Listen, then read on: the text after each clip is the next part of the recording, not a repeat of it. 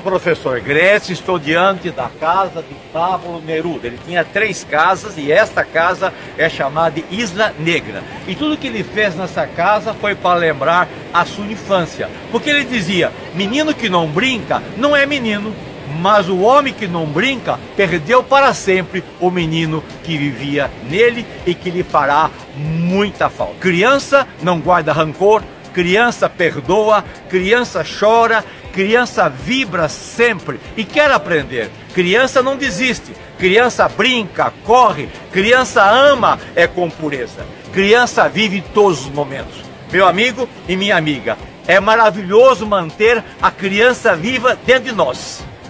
E que você mantenha sempre essa criança viva em sua vida. Um forte abraço, professor Gretz diretamente de Isla Negra, uma das casas do grande poeta é chileno Pablo Neruda.